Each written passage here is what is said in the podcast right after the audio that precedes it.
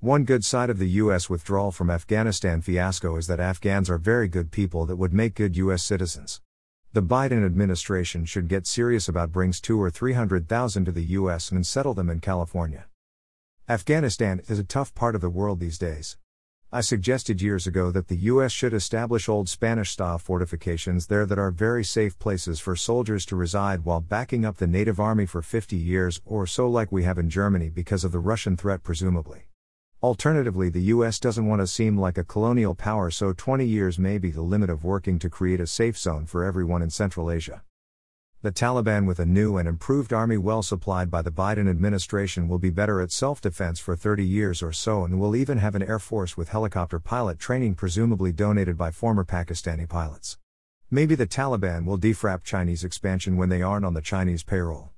Perhaps China will regard the Sea of China as an easier spot to build islands in order to claim shallow verdant waters that actually belong to several nations without adequate militaries to defrump Chinese expansion. The Taliban could get off to a good start if it allows a few hundred thousand of its people to exit and help them get to nations that want them, unlike Turkey, Greece, and Russia. The Taliban could seem more civil, modern, and willing to work on good large projects with shovel ready jobs like build a high speed rail from the Indian Ocean to Russia should all parties want anything like that and have the dollars to build it.